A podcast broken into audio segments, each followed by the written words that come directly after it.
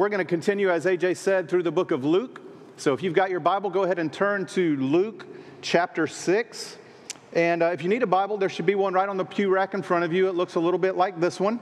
Uh, and if you don't have a Bible, if you don't own a Bible, if you need a Bible, or if you want an extra Bible, this is our gift to you. So please grab that and take it with you and devour it.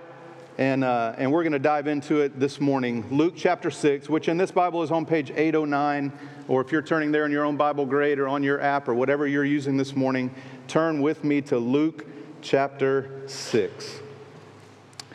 Well, if you're new to Citadel Square, we've been teaching through the book of Luke. We're going through the book of Luke passage by passage, paragraph by paragraph, and verse by verse. And we come this morning to Luke chapter 6 in this amazing passage where Jesus is going to spend all night praying, which is fascinating in and of itself. And then Jesus is going to call to himself 12 of his apostles, 12 of his disciples, and name them apostles. And we're going to walk through this passage. There's only five verses this morning. So, how are we going to get 40 minutes out of five verses? Wait and see. Hang tight. These apostles, we're going to see as we read throughout the course of Scripture, are going to be mightily used of God to do incredible things for Him, for His glory, and for His kingdom. Now, you may be here this morning, and maybe you've had a desire in your heart and in your mind and in your life to be mightily used of God, but you're thinking in the depth of your heart, it could never happen. Steve, you don't understand the depth of my sin. You don't understand the depth of my brokenness. You don't know where I've come from. You don't know my faults and my insecurities and my fears. How could God ever use me? Or maybe you're here this morning and you're just thinking, maybe I'm not that bad, but I'm just an ordinary person from an ordinary town that grew up in an ordinary environment, that has an ordinary occupation. How could God use little ordinary old me? This morning, we're going to see how God took 12 men who were just ordinary men from ordinary places who grew up in ordinary hometowns, and He's going to transform them through His presence and through His teaching and through His power and he's going to empower them to be sent out into the world and literally to become the foundation of the New Testament church. So, would you turn with me in Luke 6, starting in verse 12 and reading through the next five verses together? This is the Word of God, and He has something to teach us through it this morning. Luke 6, verse 12. And he went up on the mountain and called to him those who he, desired, and they came to him. Sorry. We're going to get to that version in a minute. Let me start again. That was Mark's account, not Luke's account. In a minute, you'll see why I had a, a marker there. Luke 6, verse 12, here we go. In these days, he went out to the mountain to pray, and all night he continued in prayer to God. This is Jesus, praying to God for an entire night. And when day came, he called his disciples and chose from them 12, whom he named apostles Simon, who he named Peter, and Andrew, his brother, and James, and John, and Philip, and Bartholomew, and Matthew, and Thomas, and James, the son of Alphaeus, and Simeon, and I'm sorry, and Simon, who was called the Zealot, and Judas, the son of James, and Judas Iscariot, who became a traitor. God has something to teach us through these five verses this morning that I believe, if applied, can not only radically transform your life, but all of the people that you come in contact with on a daily basis. So, as we look at these five verses today together, we're going to break it down in this way. I'm going to give you one observation about Jesus, four observations about the disciples, and one challenge for me and you. So, if you're a note taker this morning, very simple to follow. One observation about Jesus Christ, four observations about these 12 men that he drew to himself, and then one challenge for me and you. Is that good? Let's pray and ask God to bless our time in His Word. Father God, we come this morning with eager hearts and expectant hearts and hearts that want to learn from you, from your Word. And we pray, God, that you would teach us. We pray that you would use your word to penetrate to our dividing soul and spirit, joints and marrow, and even judge the thoughts and the attitudes of our heart, as you say in your scripture. We commit this time to you and pray that you would speak to us now. In Jesus' name, amen. Well, let's look at a little bit of the context here. Leading up to Luke 6, verse 12, uh, look at verse 12 with me. It says this In these days, he went out to the mountain to pray. What is these days? In these days, does that refer to a date on the calendar, a specific day and time as we might think about these days? Actually, in this context, it's referring to a period of time, a season in the life of the ministry of Jesus that he's now up against pretty severe opposition. We've seen him over the past couple weeks as we've been studying through this book that Jesus has come under opposition from the religious leaders of the day. The Sadducees, the Pharisees, the scribes, the religious leaders who don't believe what Jesus is saying, they don't trust in who he is, they don't want him around, and they're challenging him with everything that he does. And Jesus is now faced with what is he going to do with this opposition that is now coming at him continually and forcefully. We saw back a few chapters ago, or a few uh, paragraphs ago, actually, that these religious leaders challenged Jesus' ability not only to heal the paralytic, but to forgive his sins. You can't forgive sins. We saw them grumble at Jesus for sharing a meal with a tax collector. What are you doing spending time with these sinners. We saw them question him about fasting. We saw them argue with him about the Sabbath. And now it's rising to a feverish pitch of this opposition and this consternation and this conflict that's coming at Jesus. And in Luke 6, verse 11, just one verse before where we started this morning, if you'll look there, it says, But they, referring to the religious leaders, were filled with fury and discussed with one another what they might do to Jesus. So, do you feel it? Are you there in this environment as this narrative is being read? We can't just gloss over the fact that his, his enemies are against him, that they're filled with fury and they're beginning to discuss what should we do with this man? What should we do with Jesus? Perhaps this was the beginning of the end. Perhaps this was the initial conversations that would eventually lead to the death of Jesus on the cross. Filled with fury, they discussed with one another what they might do to Jesus. So Jesus is now faced with opposition. Jesus is faced with conflict. Jesus is faced with understanding. How does Jesus respond? Let me ask you a question. When you're faced with conflict, when you're faced with opposition, when you're faced with misunderstanding, how do you respond? What did Jesus do? Did he retaliate? Did he panic? Did he get angry? Did he run? Did he escape the conflict? No. Jesus prayed. And there's your one observation about Jesus this morning is that Jesus prayed. Look at verse 12 again. In these days, he, being Jesus, went out to the mountain to pray, and all night he continued in prayer to God. This is a fascinating reality.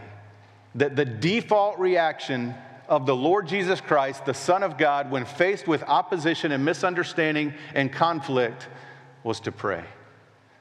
And not only did he pray, but he prayed all night. I know there's a lot of educated people in here that have taken many exams and many quizzes, who have taken boards, and I know that there are people in here who have pulled an all nighter, right? How many of you have pulled an all nighter? Come on, I know you're, I know there's more than that. We pull an all nighter because it's an important thing that we have to do the next day. It's an exam that we have to pass. It's a, it's a board that's going to get us qualified to get our degree. And we pull an all night, and, and also because we procrastinate, if we're honest, right? Like we wouldn't have to pull the all nighter if we didn't procrastinate. That's not the case with Jesus here. Jesus didn't procrastinate. But Jesus pulled an all nighter because he was a person of prayer. Jesus pulled an all nighter because there was a significant thing that was going to happen the next day when he was going to select 12 men to be part of his inner circle to change the world, and he wanted to seek the face of the Father. Jesus pulled an all nighter because he wanted to commune with the Father. But it raises a question, doesn't it? Wasn't Jesus God? Why did Jesus need to pray? Why did he pray? And the answer to why he prayed was because he needed to pray. This is the incarnate Son of God. This is God that became man and made his dwelling among us, as it says in John 1. Paul talks about Christ and his humility, and he says that Christ emptied himself by taking the very form of a servant, and he was born in the likeness of man. This is our Savior. This is God becoming man and making his dwelling among us so that he could live a perfect life, die on the cross for our sins, and give us eternal salvation with him forever. This is our Savior. And yet, in his humanity, 100% God and 100% man, and in his humanity, he had some limitations. In the same way that Jesus needed to eat and he needed to sleep, he needed to pray. Not only did he need to, he longed to be in fellowship with his Father. He longed to be in communion with the Trinity, God the Father and God the Son and God the Holy Spirit in perfect harmony as Jesus prayed to the Father in this case and in many others. Matter of fact, Jesus repeatedly withdrew to places where he prayed, to solitary places where he prayed, as the scripture says. You may remember in Mark, Mark gives an account of this in Mark 135. And it says, very early in the morning, while it was still dark, Jesus got up and he left and went off to a solitary place where he prayed. This wasn't a one off event just because he was about to call these 12 men to be his apostles. This was a lifestyle of Christ. It's not what he did, it's who he was in constant communion with the Father. Are we in constant communion with the Father? Do we live in dependence on Him the way that Jesus modeled for us, not only here, but throughout Scripture?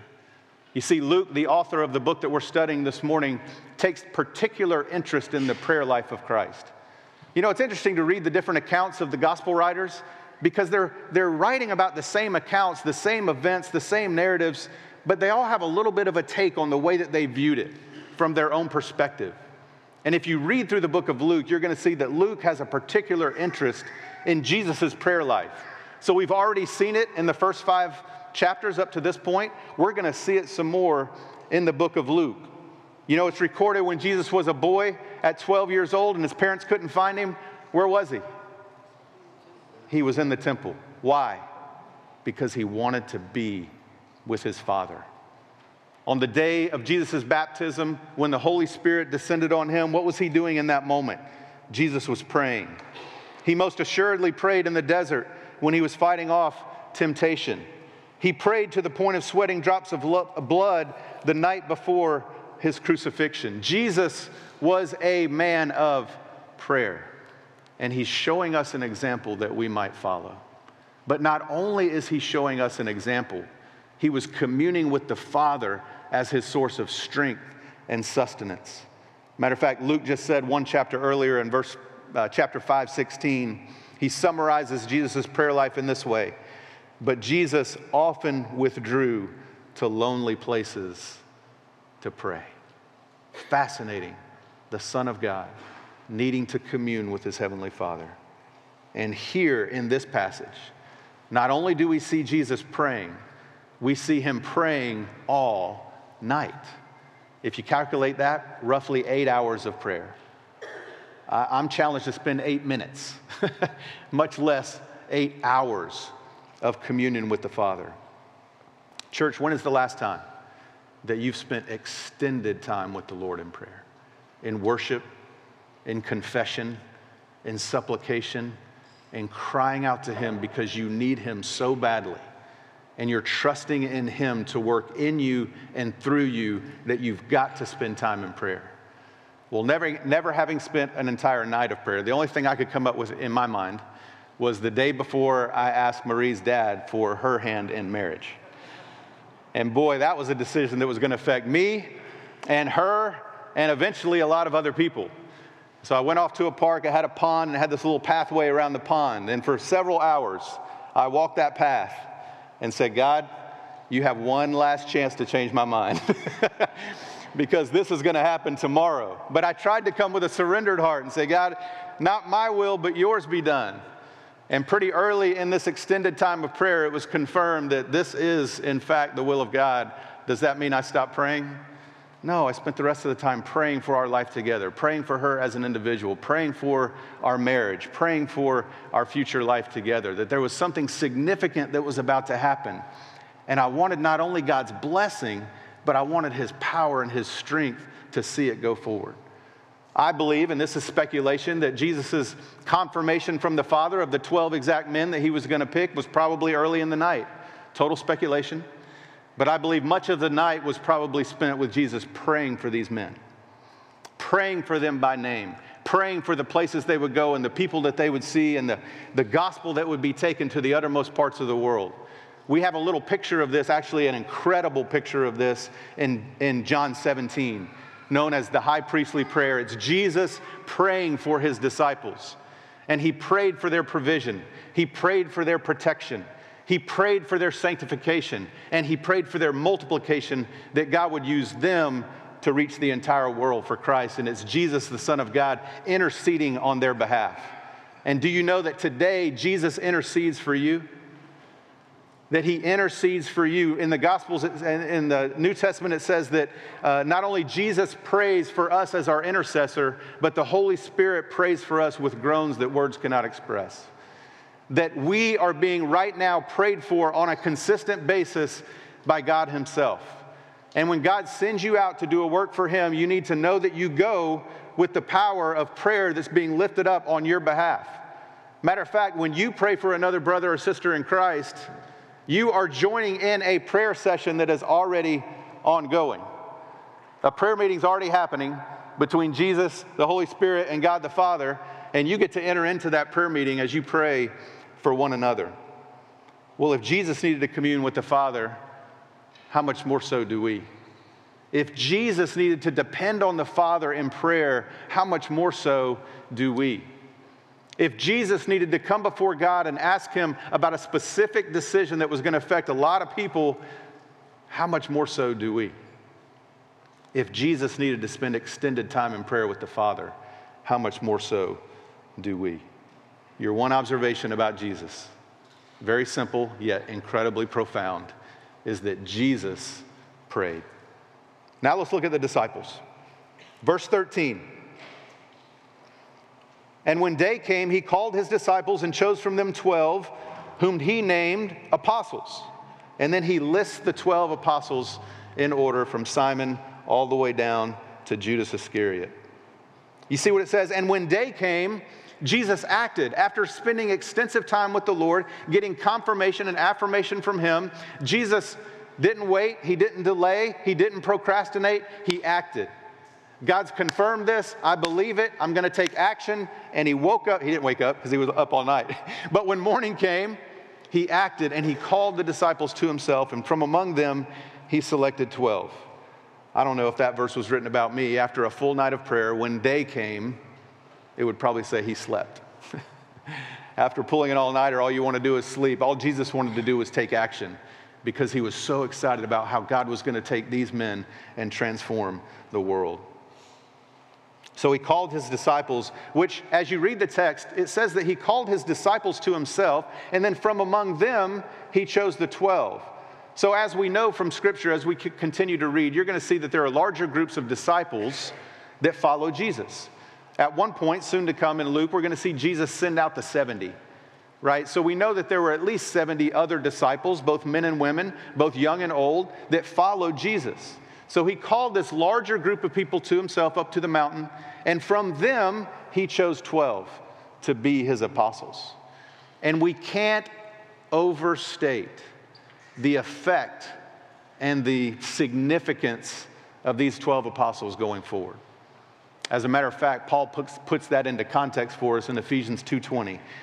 Paul's talking about the Christian church and he says this, it is built on the foundation of the apostles and the prophets, with Christ Jesus himself as the chief cornerstone. That these are the disciples, the apostles that Jesus called to himself, that would be the foundation of the New Testament church. Guys, that cannot be overstated. You see, the prophets would speak of Christ to come, and the apostles would speak of Christ who came, and together they would form the foundation of the Christian church as we know it. So let's take a look at these 12 men, shall we? As you read through the Gospels and you look at the 12 apostles, it's interesting, isn't it? Why God chose these particular men, fishermen, ordinary men, nothing spectacular about them. Now, if God the Father had given you the task of reaching the entire world with the gospel, how would you go about it? Right? What would be your strategy? What would be your method in thinking about global evangelization? Do a mass mail out? I've already gotten a few of those this week in the political climate. Do, I don't know, skywriting where everybody could see it and they would know it would be a miracle? I, I could think of a number of ways, probably not good ones. But I don't think I would have chosen these 12 guys, right?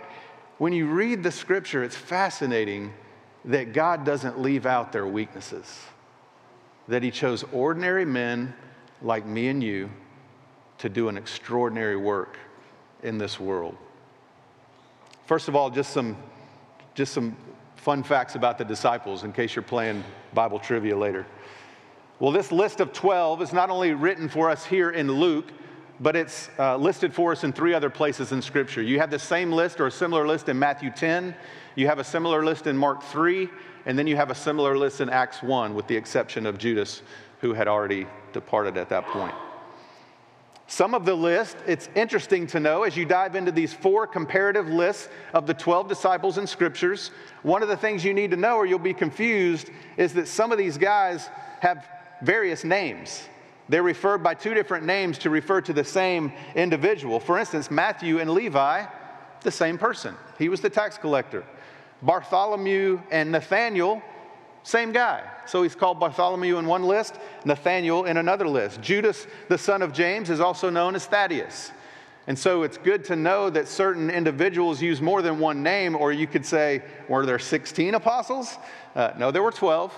Some of them use different names in different lists. They either use a nickname or it could be their Hebrew and Greek name, depending on who's writing and who they're referring to. Interestingly enough, there were two that were named Simon, there were two that were named James, and there were two that were named Judas. Maybe that's why they had some nicknames thrown in. hey, James, two guys turn and nobody knows who's supposed to be listening. There were two sets of brothers. Peter and Andrew were brothers, James and John were brothers. In every list of the disciples, Peter is named first. Peter was the first among equals. Peter was obviously their spokesperson. Peter sometimes uh, spoke well and sometimes not so much. I read one commentator and he said uh, Peter had a foot sized mouth because Peter always put his foot in his mouth. Uh, Peter was obviously and clearly uh, the leader of this group of 12 and we see that demonstrated in his name being first in every list. Judas Iscariot is always mentioned last. Judas Iscariot is not only always mentioned last in the four lists in Scripture, but it's always with a descriptive, meaning Judas the traitor, with the exception of Acts, because he's not listed there. Now it's interesting, isn't it? Not only to see who's on the list, but who's not on the list. Luke, the author of the book that we're studying this morning, not named among the 12. Mark, another gospel writer, not named among the 12. What does that tell us? Were these men not significantly used by God? Did these men not have specific duties that God called them to? Luke was a physician, uh, Luke was a historian. Luke wrote both the book of Luke and the book of Acts. Is, not, is that not significant? Mark, the author of the book of Mark, is that not significant? You see him out doing ministry and being faithful throughout the book of Acts. Is that not significant? And I think the principle for us this morning is this you don't need a title to be significantly used by God. God chose these men at this time for a specific purpose in a specific season. But it did not negate the fact that there were a lot of other people serving the Lord faithfully and giving their lives to the cause of Christ. And they may have been doing it up front or they may have been doing it behind the scenes, but they were significantly used of God. Church, you don't need a title to serve God. Don't wait on the pastors and the elders and the staff and the serve team leaders. God wants to use you, and He wants to use you in a powerful and significant way. So let's make four observations about the disciples. Here they are. Number one, they were chosen by Jesus to be apostles. They were chosen by Jesus to be apostles. Jesus gave them a name, He gave them a title, and He gave them a task. And He selected these 12 in this season, in this particular time, to form the foundation of the New Testament church. In this moment, they went from being disciples to being apostles. So, Steve, what's the difference? I'm glad you asked. The difference between a disciple and an apostle goes back to the rooted Greek word. A disciple simply means a pupil, a student, or a learner. That's a disciple. Well, how does that differ from an apostle? An apostle is a messenger or one who is sent out, a specific designation of a messenger that would be sent out. Let me tell you two distinctions between a disciple and an apostle. You see, a disciple could choose their rabbi, they could choose their teacher. They could choose the one that they wanted to follow. John the Baptist had disciples, other rabbis had disciples. Jesus had many disciples that chose to follow him because they were interested in what he had to say and what he was teaching. But an apostle is chosen by the one who is leading them specifically. The other distinction is this a disciple comes with no level of authority. They come to gain wisdom and knowledge, but not necessarily the authority that Jesus now gives the apostles to go out and be Jesus to the world. The apostles are given the authority of Jesus himself. When they teach, it's as if Jesus is teaching. When they show up on the scene, it's as if Jesus is showing up on the scene. As a matter of fact, Luke goes on to tell us in chapter 10, verse 16, that those who receive the apostles receive Jesus. And those who rejected the apostles, guess what? They rejected Jesus because it was as if Jesus himself was showing up through their lives. But, church, I want to tell you something incredibly important and profound about Jesus' selection of the apostles. And I, I uh, mistakenly jumped there at the beginning uh, of the sermon, but I want to go there now. Turn with me to Mark's account. Mark 3. This is on page 787 in your Pew Bible if you're reading this Bible. Or turn to your Bible to Mark 3, verses uh, starting in verse 13. This is uh, Mark's account of this same narrative where Jesus is uh, on the mountain and then selecting the apostles. Starting in chapter 3, verse 13. And he went up on the mountain and called to him those whom he desired, and they came to him. And he appointed 12, whom he also named apostles, so that they might be, what's it say? So that they might be with him. If you've got your own Bible, circle it. I don't care if you circle it in the Pew Bible, somebody else might pick it up and see it. I want you to circle with Him. That when Jesus chose the 12 apostles, He called them to be with Him. Then He would send them out to preach. Then He would send them out to preach. That when Jesus calls us, He calls us to Himself. He calls us into relationship. He calls us to be with Him to prepare us to be used by Him. And we see that so clearly in Mark, and he just says it in a way that Luke didn't say it. But also, Luke emphasized that Jesus prayed all night, and Mark didn't capture that in his narrative. That's why we read the whole context of the Bible to understand Jesus and who he was and how he was ministering. And we see from this that Jesus put relationship before religion. Jesus put training before the task. Jesus put development before deployment. He called the disciples to be with him, and he's calling you to be with him. That God always draws us in before he sends us out. Because when He draws us in, He draws us in to transform us. He draws us in to sanctify us. He draws us in to give us His heart and His mind. He draws us in to empower us by His Holy Spirit. He draws us in to help us find our identity in Him and not ourselves. He draws us in to cleanse us from our sins and make us a cleansed vessel useful to our Master. That Jesus draws us in before sending us out. But, church, once He draws you in, and once He does His work of sanctification, and once He does His work of transformation, you can't help but to go out. We're compelled to go out. But He's first going to draw us in. Observation number one is that Jesus chose them to be His apostles. Number two, they were 12 in number, right? This is the simplicity of biblical observation. And you can come to a class that we're having on that, shameless plug, uh, to teach how to study the Bible. One of the important elements of studying the Bible is to make simple observations. And here's one of them they were 12 in number. There weren't 14 disciples, there weren't eight disciples or apostles in this case. They were 12 in number. This wasn't an arbitrary number, it wasn't just because we like to count things in dozens.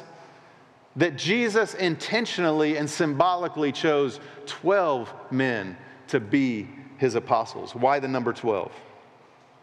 It's super significant because it parallels the old covenant in the Old Testament with the new covenant that God is now ushering in through Jesus Christ. Because the church was established through the lineage of the 12 sons of Jacob. You remember as you read your Old Testament, there's Abraham, Isaac, and Jacob. God changes Jacob's name to Israel. Israel had 12, and from the 12 tribes of Israel were God's chosen people, the Israelites. And now Jesus comes on the scene to usher in the new covenant of God in a new way to bring the gospel of peace to those who need it, to bring the long and expected awaited Savior. The Messiah shows up and he picks 12 men to be his disciples. And every single Jewish person who would have been observing that in this moment would have known the significance of the 12. Whereas the nation of Israel, God's chosen people, was formed through the lineage of the 12 sons of Jacob, the nation, God's new covenant people, is going to be formed through these 12 apostles.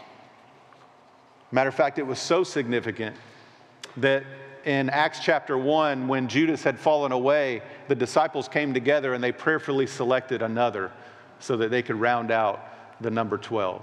And I want to show you something from the last book of your Bible that shows this old covenant reality meeting with the new covenant into the future to give us a symbol of incredible significance of the symmetry, the unity, and the significance of these 12 and 12 coming together. Turn with me to Revelation 21, the next to last chapter in your Bible.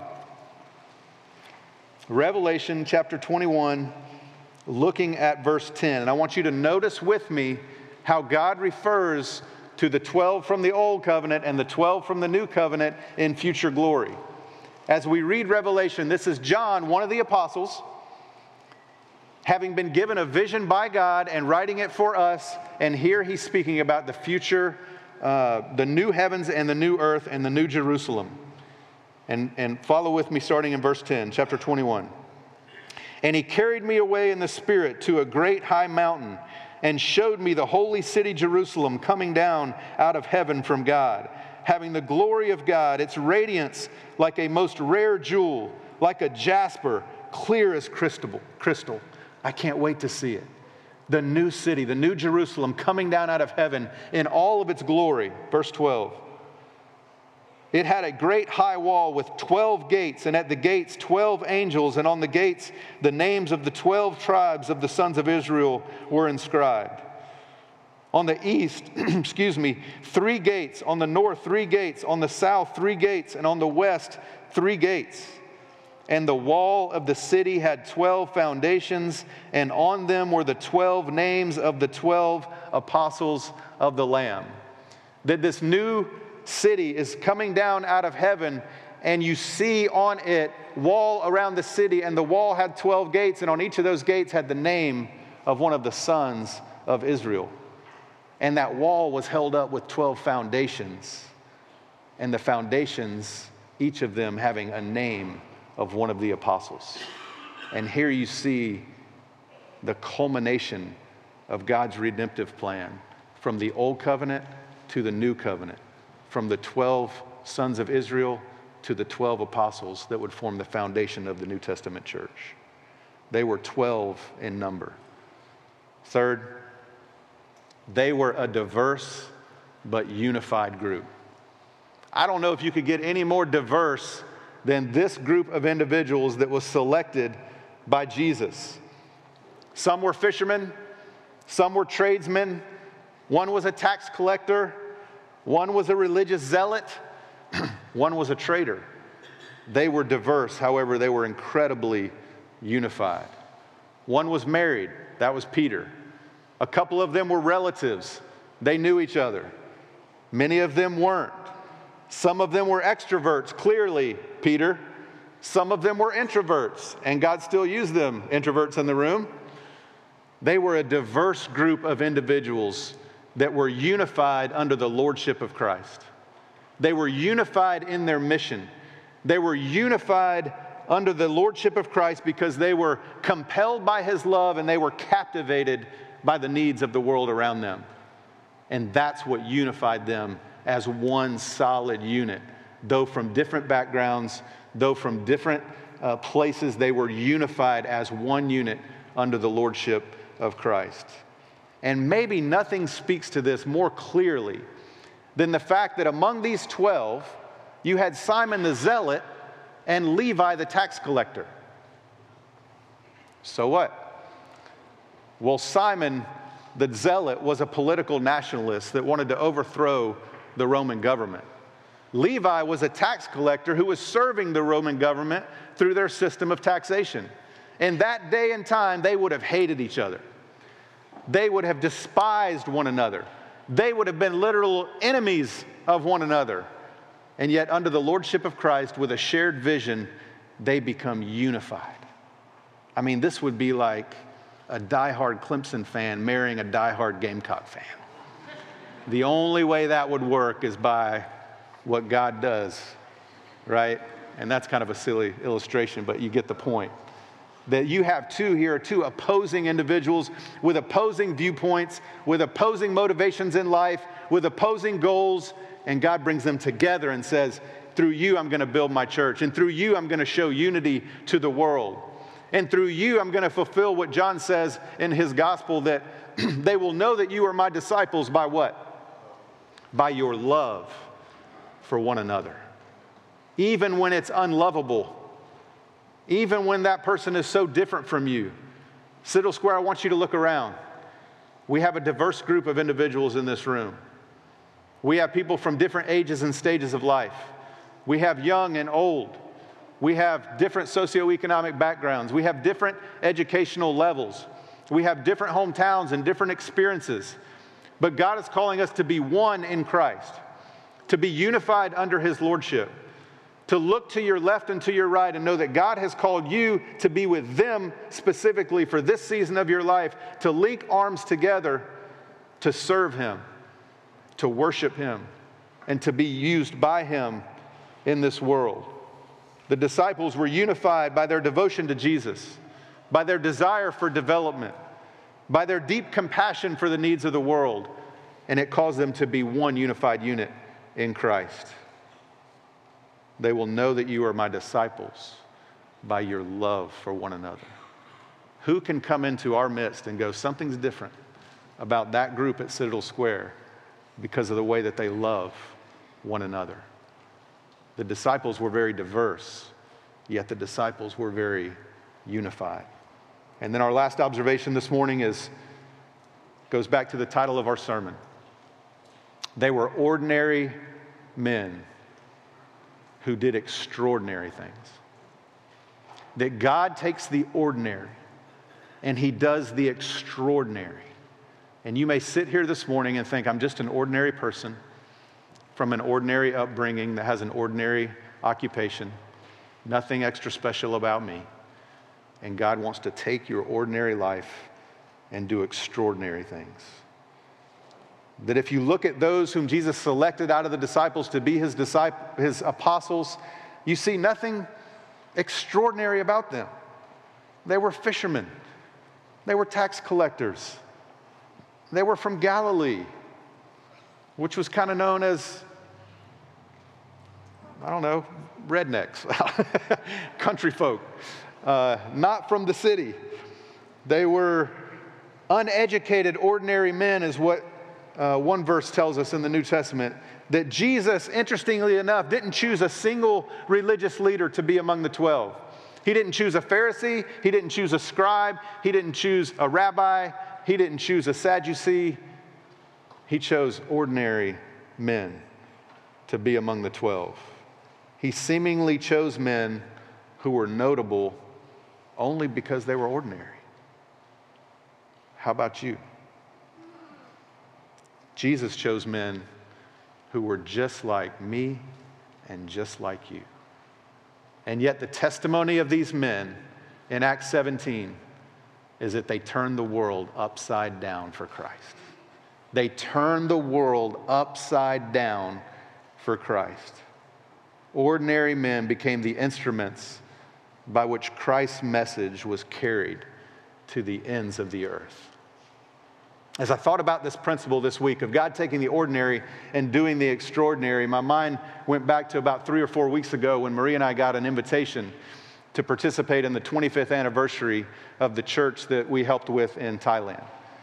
25 years ago, some ordinary people from ordinary places like Alabama, Georgia, South Carolina, who were compelled by God's love, who were captivated by the needs of the world, simply said, As Isaiah, here I am, send me. And God sent this ordinary group of people that had no extraordinary gifts or abilities or talents, just a simple faith and trust in God to move to a Buddhist nation, to start sharing their faith and discipling people, watching God do his thing, and a church was planted. And this August, they're going to be cel- celebrating 25 years of God's faithfulness through this church. That God takes the ordinary and he does the extraordinary that here at Citadel Square, many of your lives have been radically transformed and changed. And it's just ordinary people serving an extraordinary God, trying to be faithful with what God has put in our hands. And God wants to do that in your life, and God wants to do that through your life, and God even wants to use your weaknesses to accomplish that. Maybe you're sitting here as I started, but Steve, you don't really know about all of my weaknesses and all of my struggles and all of my challenges. But I do know the weaknesses, the struggles, and the challenges of these 12 men.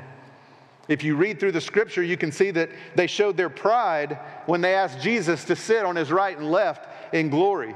They showed their lack of faith when they couldn't drive out the demons and had to come back and ask for Jesus' help. They showed their lack of compassion when they wanted to call down lightning and thunder on the Samaritans, right? Good job, guys. They showed their lack of understanding when they wouldn't let the children come to Jesus. They showed their impatience by pushing out to sea when Jesus hadn't yet returned to the boats. You remember when Jesus was walking on the water? It's because the disciples were impatient and they put out in the boats and Jesus couldn't find them and he had to walk on the water to go to them. Impatience. They showed their lack of discipline when they fell asleep in the prayer meeting at the most crucial point right before Jesus was going to be crucified. Where are the disciples?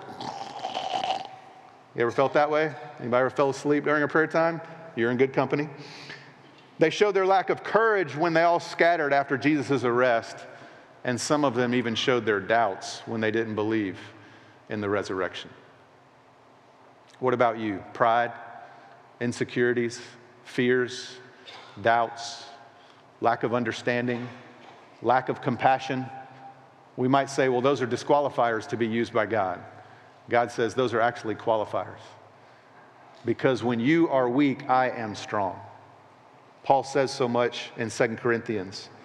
God spoke to Paul and says, But he said to me, My grace is sufficient for you, for my power is made perfect in your weakness. Therefore, I will boast all the more gladly about my weakness, so that Christ's power may rest on me.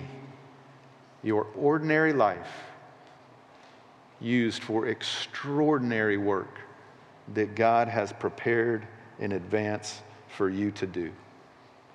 Well, let's close with this. What changed them? You have to ask yourself the question when seeing these 12 men go from ordinary people to extraordinary workers in the kingdom of God, what changed them? Well, first, they spent time with Jesus. They spent time with Jesus. And in Acts, after Peter and Paul led 5,000 people to Christ, the onlookers observed and they said, What is it with these guys? They were unschooled, ordinary men, is what Acts says.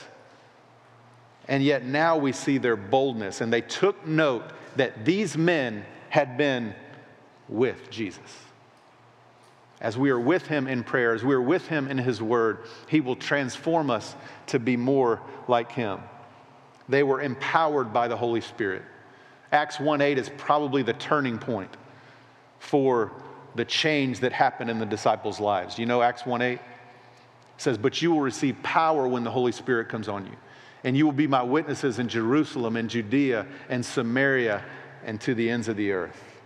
That, that these men were empowered by the Holy Spirit, given a part of God Himself that would remain in them to encourage them, to uphold them, the paraclete, the one who comes alongside and upholds, to fill them with the very presence and power of Christ as they went. And that verse applies to every believer in the room.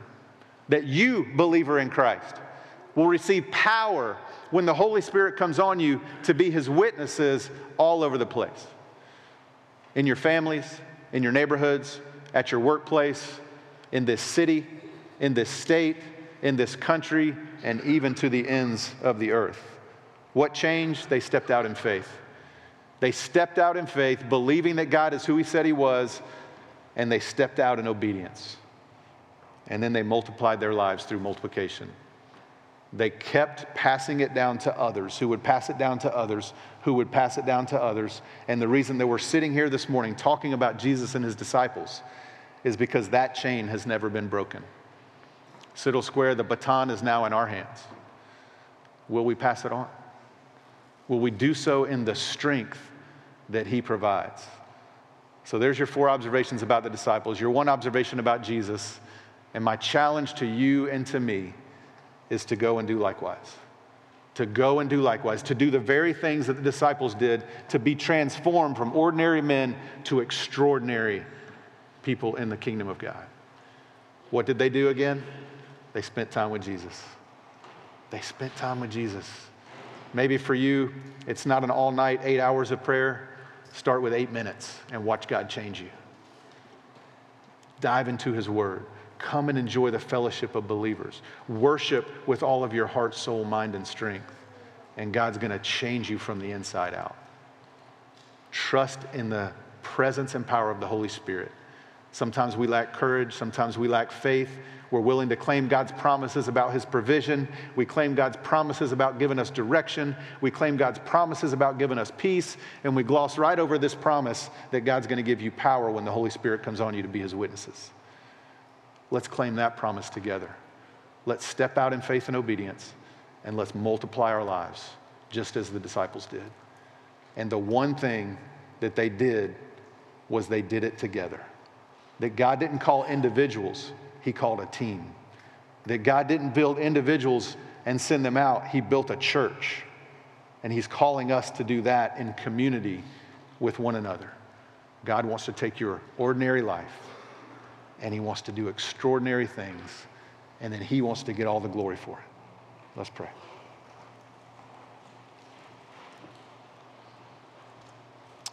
Father, we thank you for your word. God, I thank you for this community of believers that is such an encouragement to me and to one another. God, I thank you for the model of Christ that demonstrated for us what it's like to be in fellowship with you. And God, I thank you in advance for how you're going to use each of us and this church for, your, for our good and for your glory.